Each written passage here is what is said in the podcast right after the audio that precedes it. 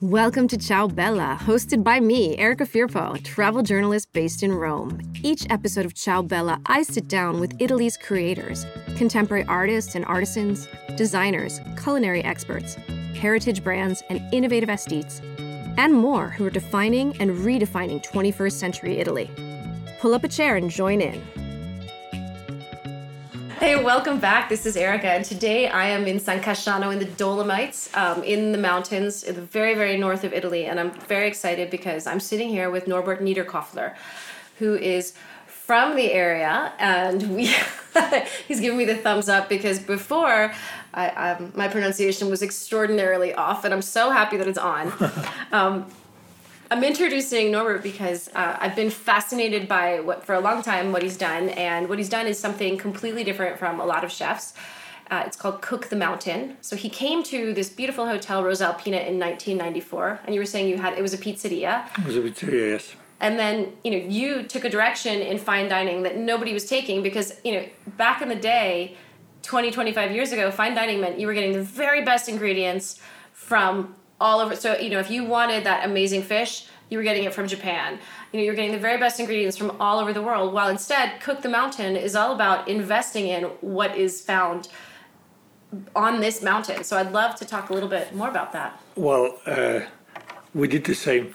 We were flying in everything. We were using products from all over the world, and uh, just the best was good enough. And uh, in this way, we achieved to in 2000 for the first Michelin star, 2007 the second Michelin star, and we were the first restaurant in the northern part of Italy, and especially in the mountains with uh, two stars. And, and, by the way, everybody should know we're in a town of I think what 500 people, correct? 500 people, yes. So, yes, yes, so that's I mean amazing. The, the, single Michelin star is amazing, and then it became two. Well, you know, it's uh, I was I mean, outside uh, when when the place is closed here because we have uh, two seasons.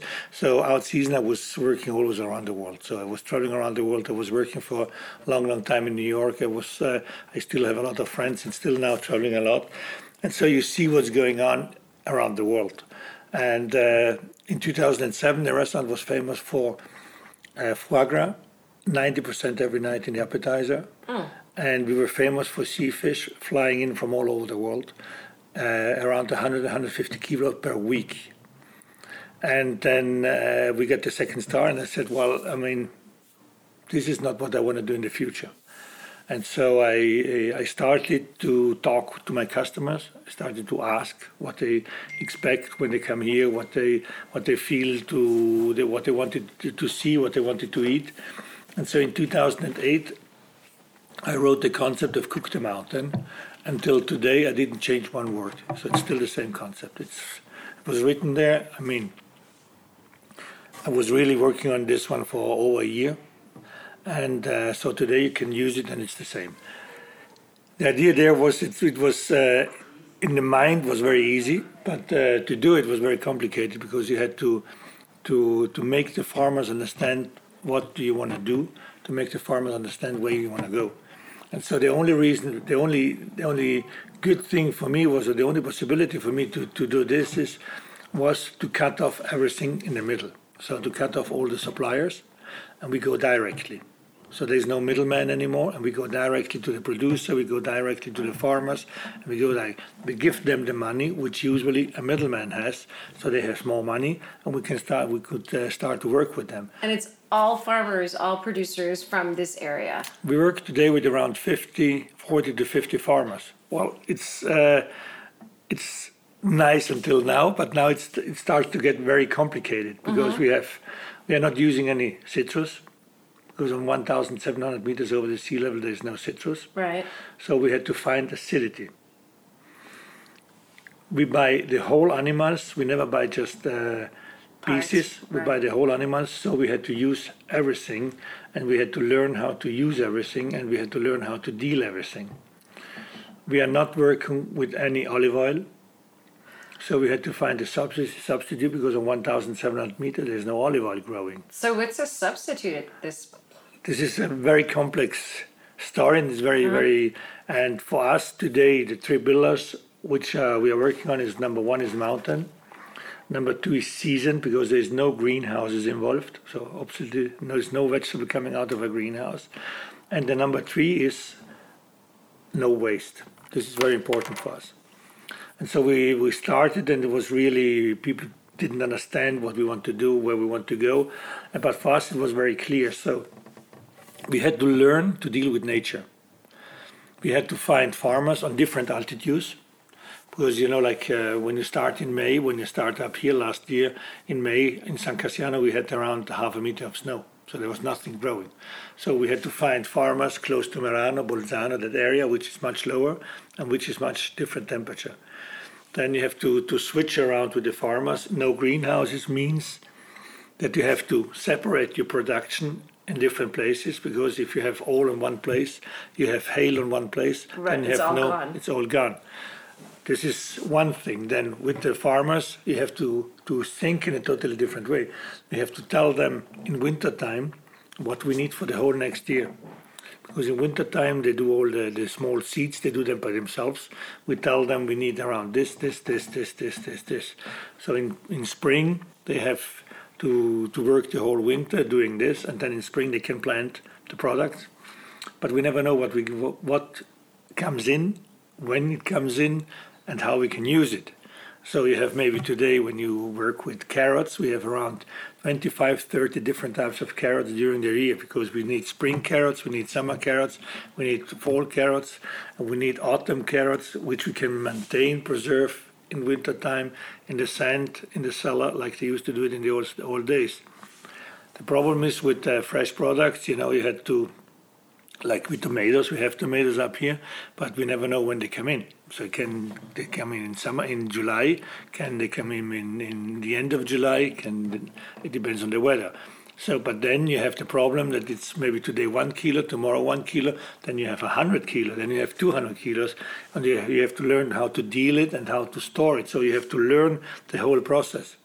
So just so when you you said that you got your Michelin star in 2007 and it was 2008 when you were you spent the year working on this project. Yes. I mean that must have been an incredible transition then because as you were saying you have to learn how to store this, you have to learn how to deal with you know a surprise bumper crop and a small you know and, and it, I would assume that means that took me 4 to 5 years yeah. four to five years to learn, to understand, to make the farmers understand what we are doing. We have to understand what the farmers are doing because you know the farmers when you tell them, okay, I need, I need meat, I need uh, fillet, and they said, okay, what I'm going to do with the rest? So you have to think about, you have to change the menu because you have to use both parts, you have to use everything, and uh, so you have to learn. You have to make prosciutto by yourself, you have to do this. Then in summertime, you cannot make prosciutto because it's too hot. You have to make it in wintertime because you store it outside. And so it's, it's, it's, it's, it's a completely, I mean, it's nothing new because it was done in the old days because the, the farmers in the old days they had to work like this because they had to, to do the mise en place in summertime because otherwise they were running out of products in wintertime. And so this was was very interesting and and it was uh, for us in the beginning very very difficult to make the customers understand what we are doing.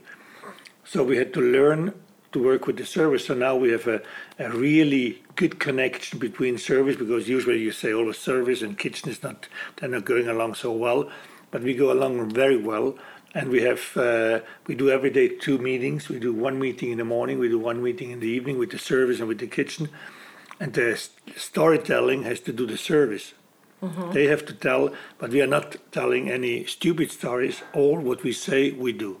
So there's there's nothing, and all those, all this step, the next step, the next step, the next step, helped us to get really closer, closer, closer to the 100% point where we are really sustainable, where we're 100% sustainable.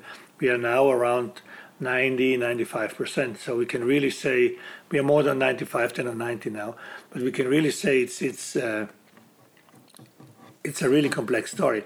And uh, you know, with the olive oil, we had to find a substitute for olive oil because we need some oil. We needed some oil, and then we found grapeseed oil. And grapeseed oil for oh. us is perfect because it has no color and no taste. So in summertime, when you have the wild herbs, because when you work without greenhouses, You have the wild herbs, and when they are ready, they are ready. So you're doing a lot of foraging. Yes, and so then you can do you can keep them for two three days, but you have always a huge amount of wild herbs when they are really starting, and then in this way now we can do oils Ah. out of it. So we do uh, we do a basil oil, we do a mint oil, we do a verbena oil, and the base of a neutral oil helps us that we can really do a verbena oil. Because when you have olive oil, the verbena is always the olive oil is much stronger than verbena, and so we can do very delicate oils. So we can also maintain again this one, so the no no waste concept goes further and further and further. Can I ask you? I have two questions that just popped in my head. So one about the oils. Are you also doing like a lot of what they call Italian sottooli, like with the vegetables that are then kept sotto? We- Some some of the vegetables, yes, we have to do. Some of the vegetables, a lot of next problem, no citrus. Mm-hmm. So we had to to to to look for acidity. Acidity you can make in the in the dishes or with wine, or you can do it with uh, with vinegar. But uh, wine you smell, you taste the alcohol, and with the vinegar it is too aggressive. And so we had to to find another solution. And we started to do fermentation. So we started in 2008 to doing fermentation. We realized that fermentation in this area was an old habit. And now we can produce acidity as much as we want. So we do we do uh, like a trota mugnaia, which is a very classic Italian dish with with a sauce made out of citrus. Trotta. We, trota so- Okay, so And that's do- that's trout for everybody. trout, yes. And uh, those days we do the, the, the sauce with uh, yellow plums, and it's acidity like like a lemon, but the acidity is totally different, and, and it uh, it doesn't it doesn't go away. It, you know, you have it in, in, in your mouth, and it goes doesn't go too long down, so it's also good for the wine. Then we had a big problem with the plums. We had uh, huge amounts of plums in the house, and we didn't know what to do with this anymore. So we started to fermentate them. We set them up, up like a tomato sauce, and then it tasted like tomato ketchup, but without using onions, without using uh, tomato base, nothing. It's just the fermented plums. So now we use the, the fermented plums cooked in this way as scarpetta or as a, a bruschetta with, uh, with, uh, with tomato. We write it on tomato question mark. We serve this tomato base or this uh, plum base for the kids as tomato ketchup. And the big difference is, I mean, kids love it because it's a little bit sweet on the end from the fruity taste. But the big difference is on one kilo of tomato ketchup, you have from four to 600 grams of sugar. In the fermented plums, you have not one gram of sugar. Ah, wow. So this is, you know, you see, you learn when you learn how to deal. But you know, it's always very important that you, uh, you're not the number one. The number one is nature. So you have to learn to deal with nature, and you have to really, as chef, you have to, sta to take a uh, to take a step back, and not not to take you for too serious, but you have to have a very classic pace because otherwise you cannot do it. So like we are not doing any sous vide cooking anymore. All the sous vide cooking is gone. We are all doing open fire cooking, and we use all the pieces. So and this is which which brought us to a point where we can really run a three Michelin star restaurant without using any products which are not around us. So earlier, before I hit record, you were saying we were talking. You were talking about the third Michelin star. You got it in 2017, and you were saying this was kind of a big. This, I mean, aside from being a big deal in general, but this was in particular a big deal because this was not, you know, the ingredients that you're using. Your whole philosophy is, you know, what do we call it? Like, um, out of the, a little bit out of the box for the traditional Michelin kind of guidelines, so Yeah. to speak. I'd love to hear a little bit more on that. Well, there was a lot of people. They said to us, "Hey, listen, stop this thing because otherwise you're going to lose the second star. So watch out what you're doing." But I was very convinced because I was talking to our guests for a long, long time, and so we were. They, I'm still an old-fashioned guy, so I write everything by hand with the stilo, and I love it, and so I can remember things much, much, much more, much better. And uh, I was asking questions. I asked people from America, "What do you expect when you come here?" Well, you want this, this, this, this, this, this, this. Okay, I wrote it down, and then then I read it the question, and and by myself, I was really fed up of flying around the world, and in the end of the day, eating in ninety percent of the restaurants always the same products. Because every product in every restaurant in the world uses foie gras, every restaurant uses lobster, uses caviar, uses, turbot, and it's all the same. It's in pigeon in, in, in the main course, so it's always the same. And I was really fed up of doing this. I said, this this cannot be the. I mean, why are we flying around the world to to eat always the same food? It doesn't make any sense. And so for me, this was clear. I said, uh, I had a meeting with my chefs. I said, hey, listen, there's a lot of uh, rumors around, and there's a lot of things around. They say we should stop this. And I said, we did a meeting in the evening. I said, you think about it. Tomorrow morning, we are going to sit down and we are going to take a decision what we are doing. If we are going back, or if for me, it was always clear. But for me, it was very, very important that the team decided to go there because otherwise, by myself, I cannot do it.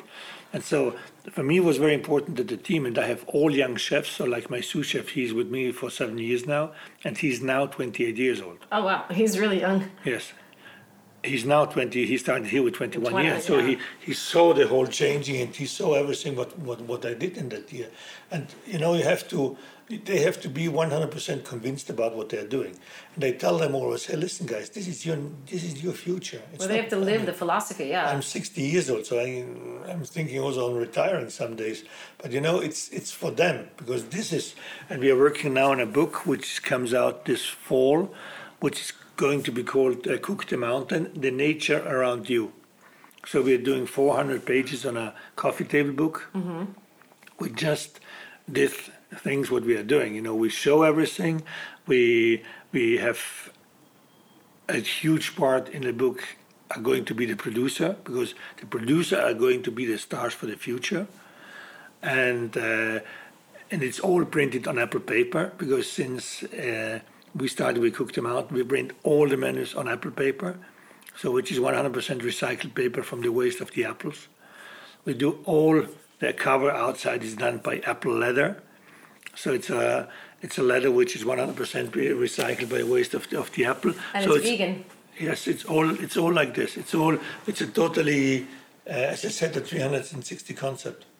You know, speaking of 360 concepts, you were telling me. So this morning I, I, I skied, which was a big deal for me, and I went to the top of Place de Couronne, I think it is, and I saw Lumen. I didn't get a chance to go inside.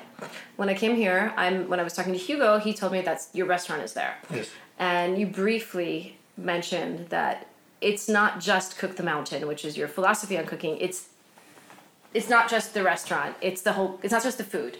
It's the entire concept of the restaurant, and I'd love to know a little bit more about that. Well, you know, when they asked me three or four years ago. I, I was first talking with Hugo, and Hugo said, "Okay, you do it," because I was for me it was important that he agreed. And uh, then I went to the to the owners, and they, they asked me if I was interested in this. I said yes, but I want to do it with my own designer. If you let me do this, yes, otherwise, I'm not doing it. Because in Plan de Corones, you have on one side uh, Zaha Hadid, and she did. the, uh, the Messner Museum, yeah. Yes, she did the last museum before she passed away, is up there. It's with uh, Reinhold Messner inside.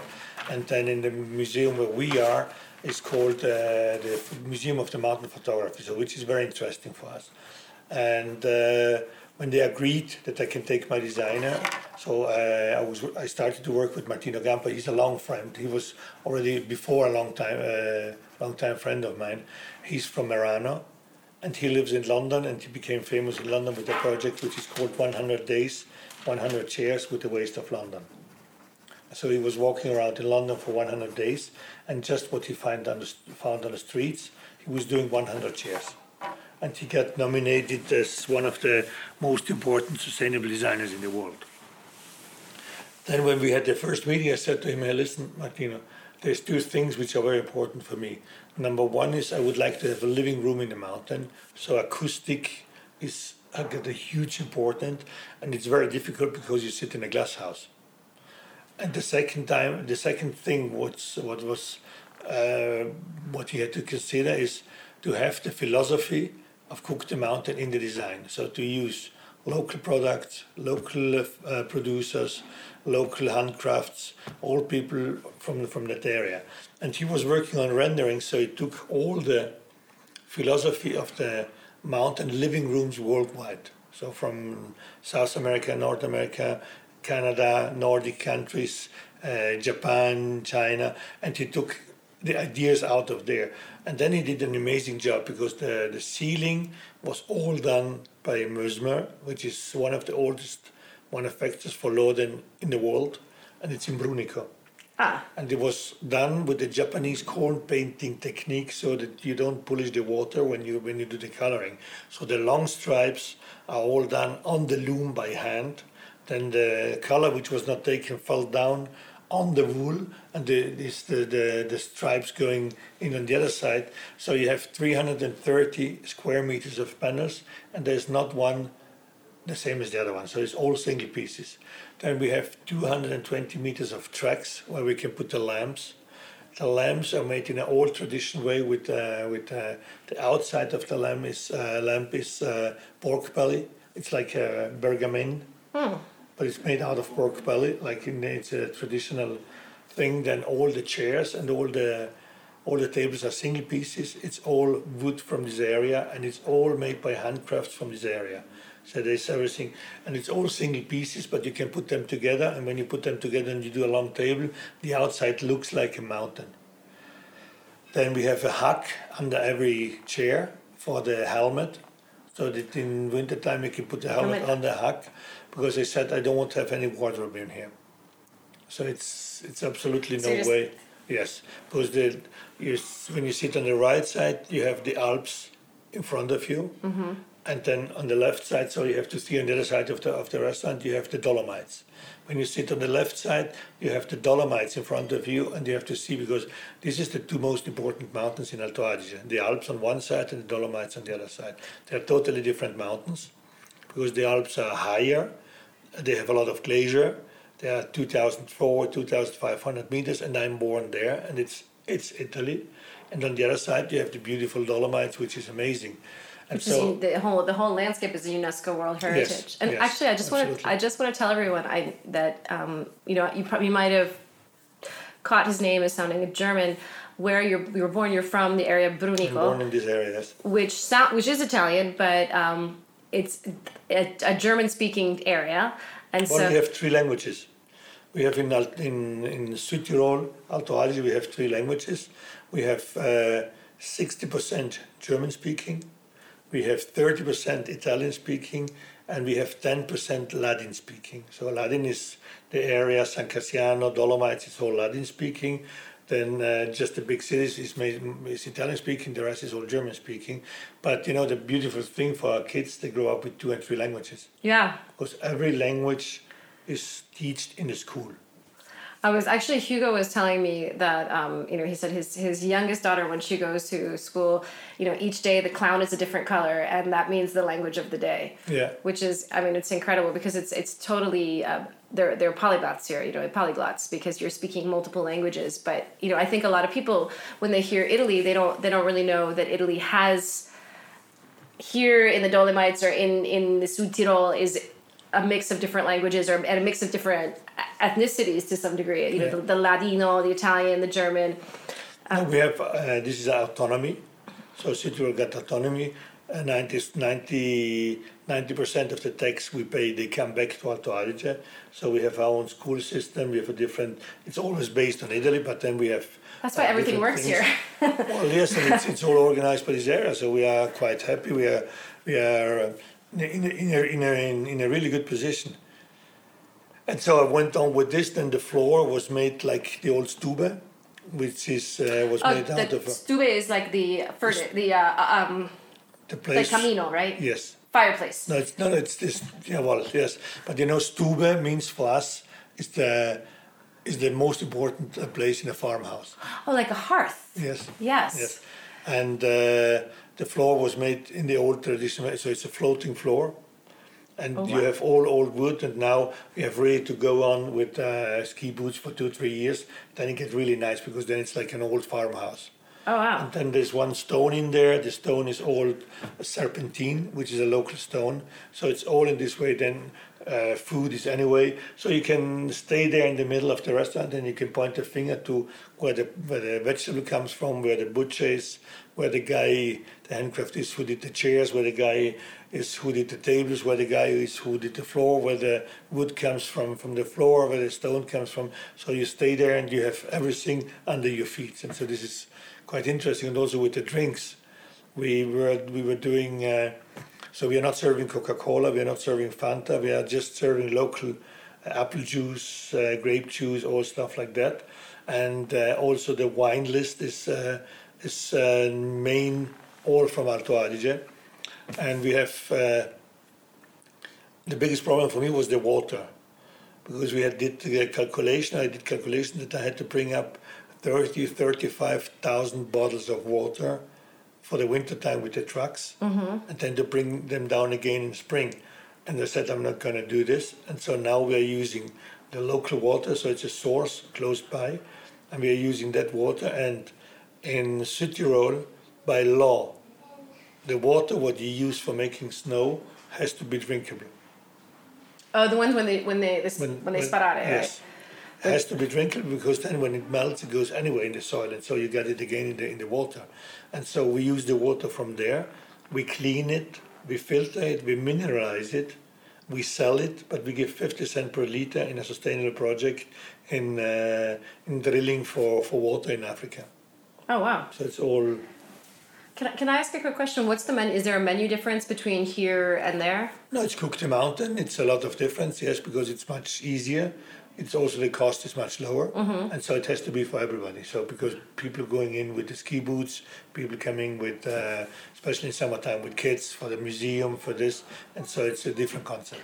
You know, you were you were talking a little bit earlier about no waste, because I, think a lot of people when they talk about sustainable cooking, you know, one one of the conversations I love talking about is the, the waste factor, because I think it's it's difficult. So what happens? Um, I mean, how how how how is that in your kitchen? Um, Well, also there we, we, we, we changed, we turned it around because it doesn't make any sense for me to, to do my normal kitchen and then having a lot of waste and then trying to think about what can I do with the waste.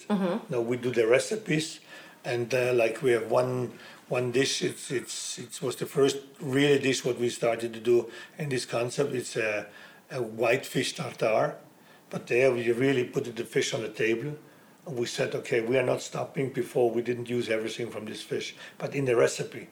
And not that we had to do extra recipes afterwards to use it. No. Okay. The recipe had to be done 100% on just this product. So the white fish got, uh, uh, it's a local fish, it's a freshwater fish, and got a very nice, very thin skin and very thin scales. So we take first the scales off, we clean them, we wash them, we dry them, we deep fry them, and then we use them as a crunchy part. The same thing we do with the skin.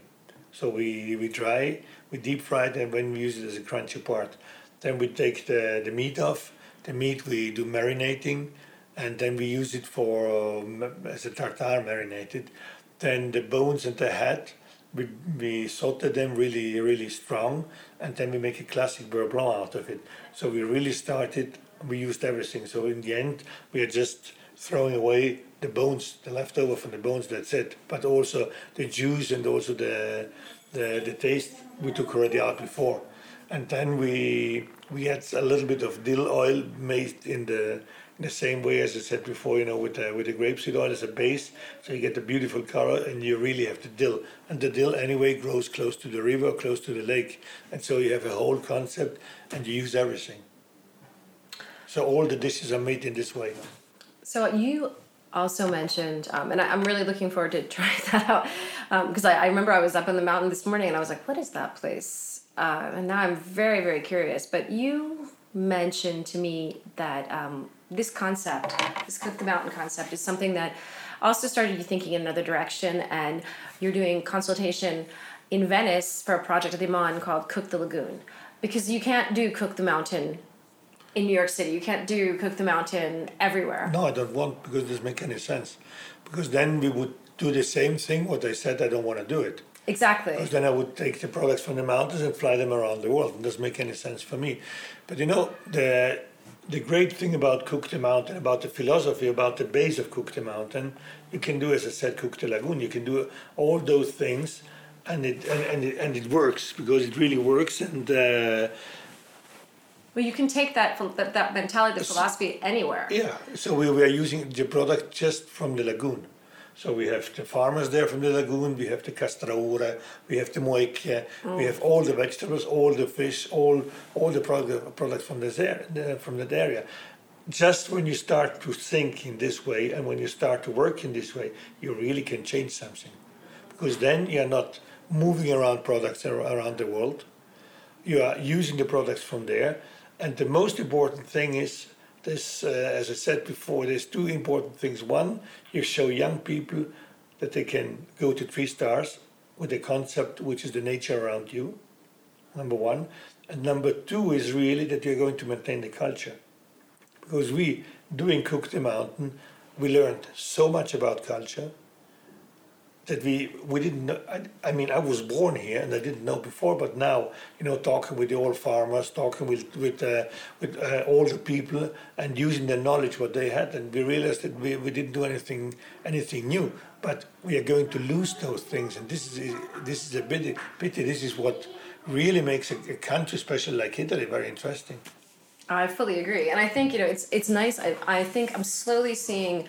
Um, there's a there's a chef in Rome who's doing something very similar, uh, in the sense he's he's really focusing on Rome Lazio products. Um, and and within the pasta culture of Rome, which is really really nice to see. And he's very involved in foraging. And I think for a long time these were things. You know, it was, you know, we we've known that Italy has so many amazing, aside from traditions, but it just has everything. You know, you go to Sicily and the amount of produce there is incredible. You know, you're in Emilia Romagna, and like you're, but this to me, I think, is even more fascinating because I, I think one of the things about mountains, in my opinion, is that, you know, it's not seasonal. it's, I mean, well, it's, mountain, it's very strictly, you know. It's, mountain, mountain Bro is the, is the is the toughest place. Yeah. Because it's uh, this is I mean this is the worst place where you can do a, pro- a project like this. Because four months per year you get nothing. Yeah, I mean so, it's. Or you fill up the storage room by yourself, Otherwise, you're running out of products. And this is what happened to me the first year because I started in summertime. We cooked the mountain, and uh, it was really great. You know, summertime you have products you can do, you can change, you can this, and then I then then I arrived. Win, then wintertime arrived, and I had no products. So what'd you do? So I had to take a step back. And then do recreate everything, you know. As I said before, you know, you have to you have to, to work because like also the, the project with the, with the no greenhouses, then you have to tell the farmers half a year before what they have to plant next year so that they can work in winter time and doing in winter time the seeds and then they have to plant them in, in, in spring. And so you have to you have to think in a totally different way. You have to think always half a year a year in advance. We are using a lot of asian influence so we are using soya sauce mm-hmm. but made by us we're doing a soya sauce. So can, where, where are you growing the soy? No, no, we cannot even call it soya sauce because it's made out of mountain lentils. But ah. it, it, tastes exactly like soya sauce. Oh, wow. But you know, to make a sauce like this takes you three to four years, three to five years. So it's completely different. You know, we do miso, but we do miso with chickpeas. We do kimchi, we do koji, we do all those, all those, all those work, all those preparations, but we do it always with local products. So the the the view is totally different now. Now you can now can you can really do lots of things, lots of things, and and uh, this was great. This is great now today, but you have to learn how to deal with it. Yeah, I mean that must that must you know it must be really an incredible, great learning experience. I mean, I'm sure there probably were frustrations, but it just sounds like I mean every day it feels like there must be something new that you're figuring out. What we are working is we are starting now to work this summer on a project with the bees. Ah. So we have uh, farm. We have I found a, a farmer who got around 24 acres of fa- fa- uh, farmland up on uh, on 2,000 meter over the sea level, and so we are starting to work on this project, which is amazing because I mean. The bees they are going to change the world. Well, yeah. if you don't have the bees here, you, there's nothing is growing, and so so this is you know it never stops This Now- is crazy. Now, do you have um, here at, in San Cassiano and Rosa Alpina, do you have like an orto or anything, or you're No. completely working with so? No, I have no orto because I don't even have the time. We don't have the time. We have a little bit of herbs, yes, but uh, I mean, it would be the wrong thing to say orto. But you know, this is uh, like last year we had a problem with uh, with one farmer, and he said, "I cannot produce for you the amount anymore what you need. I have to hire people." And I said to him, "No, no, no, no, no, no. You don't have to hire people for me. You invite couple of friends of you who are working in the same direction or who are thinking the same direction. Then we do a meeting and we see how we can we can we can work with the products around. So we did one one Sunday a meeting with uh, all of them. We were sitting around the table with uh, 10, 5, 10 people, and we were talking. Okay, what your farmland did, did you use it 100% or you have still some place left? You you you. And so we we, we did the production. We moved, we moved the production around, and then it's uh, now everybody's happy. And he doesn't he doesn't have to hire people because I said you know you have always to care when you have when you hire people you have to pay them. And you know maybe you have a bad summer you cannot pay them. And I don't want to do this. And also you know when they want to sell to other people to other restaurants I help them you know when other people call me or other chefs call me and they ask where you buy this I say here go because you know it can happen something with me then you're running out of business. I mean, one guy who is who is today probably one of the most important farmers for us. He wanted to stop to work on his farm because he was producing milk, and he said, "Well, I cannot feed my family with this. I stop. I go to the factory to work there, and I leave the land there." He said, "No, no, no. Work for us, and you will see it works out."